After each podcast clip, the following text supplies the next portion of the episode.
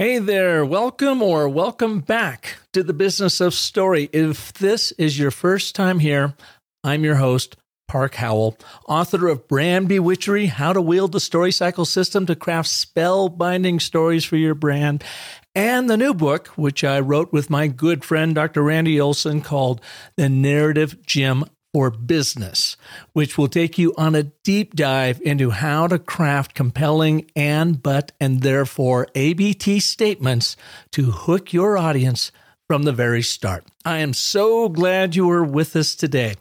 So, I got a question for you. Have you been burning the midnight oil to build your business and you are producing a ton of fabulous content to capture your ideal customer's attention? But you feel like you're going unnoticed? Well, if so, we've got just the guest for you today with an attention grabbing process that just can't miss.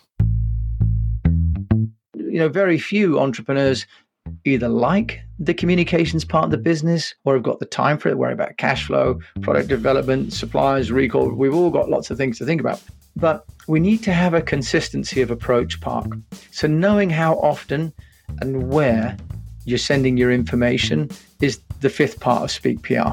Man, oh man, I am the entrepreneur Jim James is talking about right there. So involved, so busy building the business, sometimes it's just really hard to focus on your content and story marketing. Well, today he shared with you the fifth step of his speaker PR process, and throughout the show, you are going to learn about the other four. Jim is the founder and chairman of East West Public Relations Group. He has over 25 years of marketing experience in both business and consumer facing industries in Asia. His clients have included Sony Asia, Roche Vitamins Asia, Nortel Networks, AT&T, Philips Consumer Electronics, and Microsoft. Also included within his business experience in Asia, he was the managing director of Morgan Cars China, CEO of Lotus Cars China, investor and chairman of Eggplant Digital, founder of the British Business Awards in China, and in 2015, the British Motorsport Festival in Beijing, which he also helped found.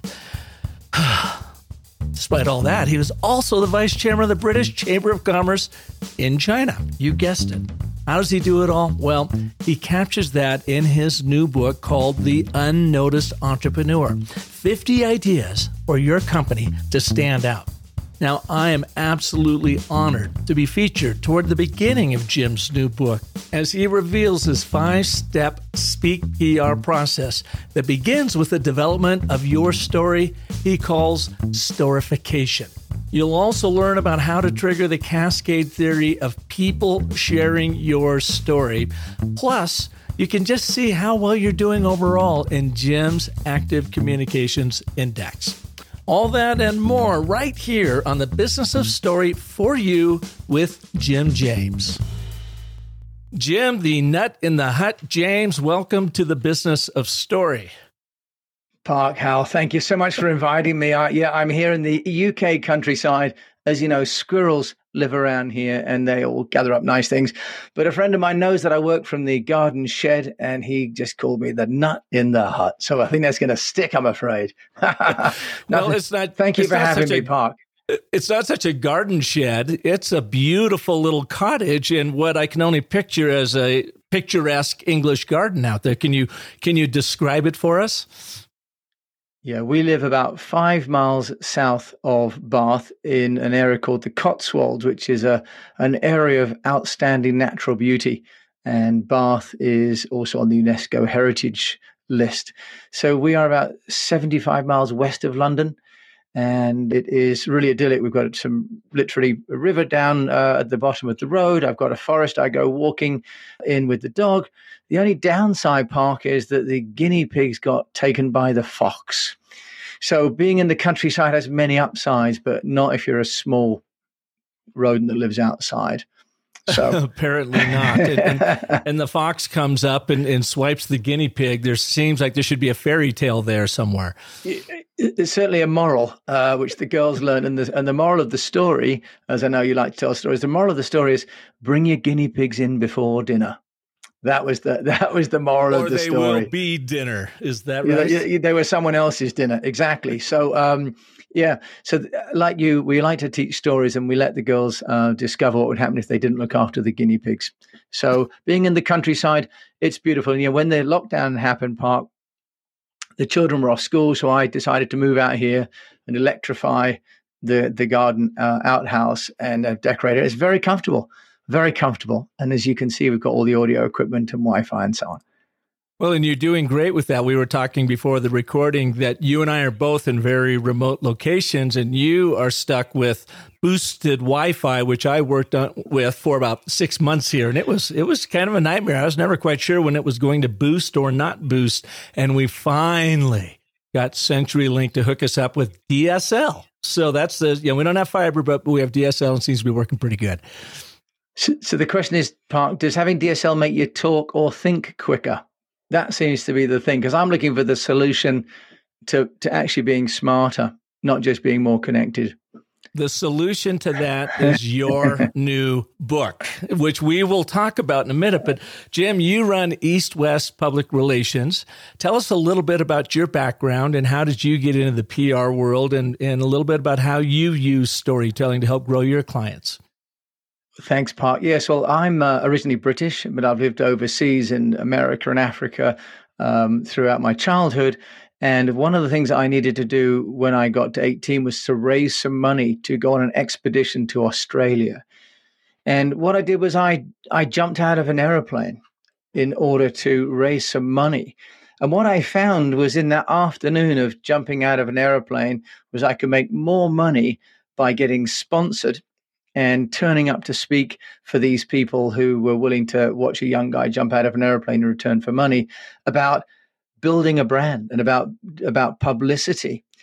So that was my first taste, really, where I did something for money and it paid off. And then I went to Australia uh, on a on an expedition. But fast forward to university, where I then went to Chapel Hill, actually, so I'm a Tar Heel.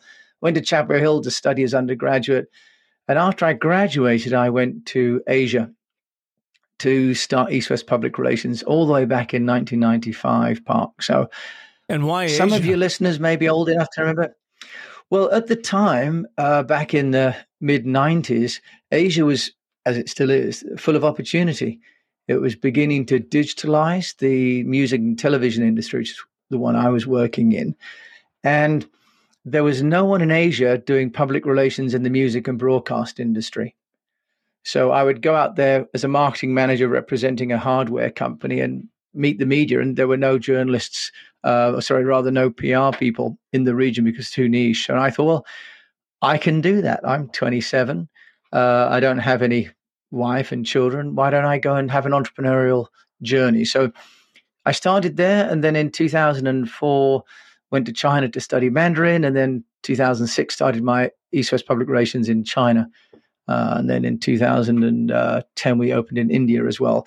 So then I moved back to the UK 2019 um, after 25 years in Asia and run a number of different companies. But as far as the PR firm is concerned, it's still still operating and serving B2B clients. And why then did you write your latest book? Well, Park, you say latest, really kind of the, my my debut, I think, is probably a fairer okay, way fair to, to, put it. But thank you for that. My debut book. Um, it's called The Unnoticed Entrepreneur. And the reason is because I wanted to help all those business owners, entrepreneurs that are friends that I'm sure you are uh, really familiar with in your listener group as well, that can get noticed with a little bit of help, but they don't need or can't afford an agency like like mine. So agencies tend to serve larger companies, but most businesses are in the sort of million to two, three million dollar mark. And they're the ones that actually need the most help getting across the chasm, getting their brand big enough that they can get business that's beyond the social network of the founder. So I wanted to really do what I could for those people that were suffering from COVID. And I decided to start the podcast, the the Unnoticed Show, which uh, you've kindly been on, and and and shared massive amounts of value with us.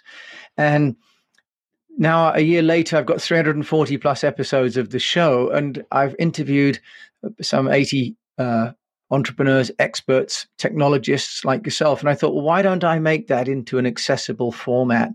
And so the the Unnoticed Entrepreneur book was was born, and it's a a curation really, Park. So rather than claiming credit for it, what I've done is to curate the thoughts of 50 people, but within a framework that I developed called Speak PR. So I've built over you know 25 years of serving over 600 companies across the world, really an approach to public relations, and I and I know that works. And I thought if I structure the book and all these articles within this framework, and if I may, I'll share with you that framework Park. But the the book has just come out uh, out on the second of September uh, on Amazon and Barnes and Noble, and and you're in it along with 49 other people. I won't mention the names because this is your show and you are in the book. Oh, so that's fine. You could go ahead and mention their name. You start off with John Lee Dumas. So you've got some some major names in there. Me not being one of them, but I'm so kind, so kind of you to have me on your show. No, Park, absolutely. Because the you know, you say John uh, John Lee Dumas kindly came on the show uh, because he just launched his book, uh, The Common Path to Uncommon Success, and he talks about the need to identify your avatar and focus. But then we move into the five stages. And just briefly, Storify, which is the S in Speak, is about helping to identify for your clients or your staff or your partners what journey they're going to be going on with you. And I think you are one of the great proponents, Park that actually the story is not about me. It's not about me, the founder. And there's a big movement out there to sort of talk about yourself as the founder, but actually, the whole point of Storify, unless I've got it completely wrong, uh, what you're talking about is that our role as business owners is not to be the story, it's to facilitate the journey of the people that work with us. Is that right? Yeah, I, I couldn't agree more. And yet, you still have to tell that founder story, your origin story, and you have to you have to talk about yourself and your company. But I think where the mistake is made is people get to such navel gazing that it's all about them and they're not actually thinking about how that story is landing with their customers. So my argument would be, Jim, for you, you know, for me, for anybody, say you're telling your story, the East West Public Relations you no doubt are thinking about that audience and you're going to tell it a little bit differently depending on who the audience is, but you're going to tell your story from their perspective. That makes sense. Absolutely. Absolutely. I think you know a big Park of what we talk about this with the speak pr program then is around storification and the second is about personalization which is about what you're talking about part which is about uh, being clear about who you want to be working with who you're facilitating so we absolutely have to do the founder story because that sets the context and allows other people to identify whether we're the right person or the right company to work with, right? So if we don't express anything about ourselves and our story, then they have no point of reference uh, whether we're the right mentor, as it were, for them. So under personalization, that's about then identifying the avatar and identifying the avatar's journey. And we talk about not only where they're at with their business, for example, but also in their day, where are they? In their career, where are they? And that's important because the next part is engage, which is around engaging content. And, you know, so and before we go uh, to engage, before we go yeah. to engage, Jim, let's talk a little bit more about that avatar. I think there's some confusion around yeah. that, what what that means. So when you are saying avatar, are you talking about the personality of the brand and the personality of the owner, or are you talking about the personality of the customer, or is it a combination thereof? It's the personality of the of the person that you're serving. And one of the things that I like to think about, uh, Park, is that there's not just the customer. There are actually three audiences that we need to serve. So I call them the internal, the external, and the partners. So the in the internal are the people that you pay to help make things happen. Okay, so those people have, let's call it an avatar or a profile. And when you're doing recruitment, obviously that's really key to understand what kind of personalities, for example. The second then is what most people think about, which is the customers. So most people sort of drive straight into let's talk about our customers. But actually, the third category are all those organizations that facilitate your business to work. Now, one of the sources of revenue uh, for me as a PR business is other agencies. And so I need to have a communication piece, a dialogue around what I can do for partner agencies. Uh, if, for example, when in China I was importing cars park as one of my ventures, and one of the key audiences that I had to share information with were the regulators, were the government. So when we when it comes to avatars, I think it's really important not to get fixated on it just being customers, because we need other people to help deliver to those customers, and we have to bring them. We have to make them almost like a social group that they'd all fit in, right? So you mm-hmm. need to make sure that the social group of the people you hire for your team or engage on a short term are going to be the right social or chemical uh, chemistry fit for your for your customers. Okay, so that for me that's mm-hmm. avatar.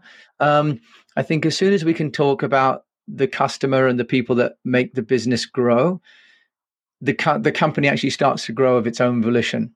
Yeah. So you start with storification because you really got to understand your story and your brand and where's it going and the origin story and so forth, but also know that it needs to be yeah. told from your audience's perspective so that they can kind of live vicariously through you. And it's a connection story, essentially. It's like, I like you, Jim. You know, I think you can handle my business. You really understand where I'm coming from. I like your background, but you are inviting them into into your story. You only really get that in step two in personalization, really understanding the customer persona, the colleague persona, these avatars that you're talking about. And then you were saying, and I had cut you off. Let's jump into number three, and that's engagement, right? Yeah, engagement is around content. Okay. So it's about creating compelling content.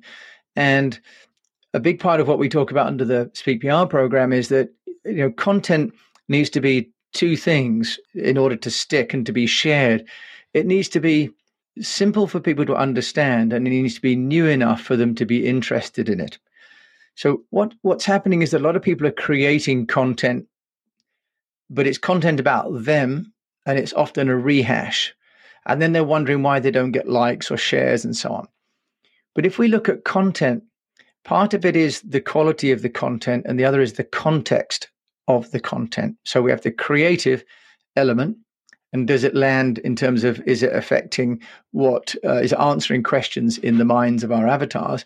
But the other is how are we delivering it? What context are we placing that information in? So obviously with with COVID, everyone's paradigm has changed really, Park, where you know you can't have a you can't talk about anything without some kind of covid relationship right? So if it's to do with uh, a new car in china they were promoting air purification in the car more than anything else because of the covid right? So so engaging content isn't just about doing nice things with infographics.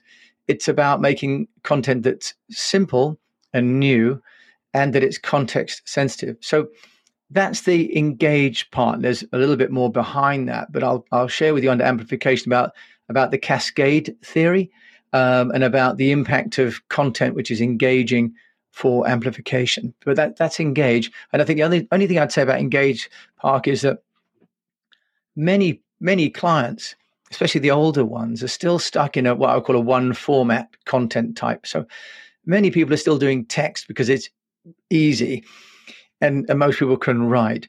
And a big part of what we love to do now is to get people to use video. And there are there are many parts of the Speak PR program, but under amplification, which I'll share about in a minute, we talk about the impact of technology. So, yeah, so engage is about creating content not for you, but for your avatar what would they understand? What would they like to hear? And when do they need it? Do they need it in a mobile phone format, or do they need it for a desktop, or do they need it in signage?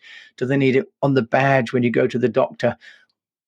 Right. So mm-hmm. making making content context relevant is really important. So you've got engagement, both quality and context, context relevant. Now, yep. number four in your five step process this is amplification park. So there is no point in saying something you know really smart and, and having it at home or you know in my shed having the best thing ever if no one knows about it right park Well, thanks, Jim. And thank you all for listening to this edition. And when I'll have another amazing story artist right here for you, like Jim. And until then, remember that the most potent story you'll ever tell is a story you tell yourself. So make it a great one. Thanks so much for listening.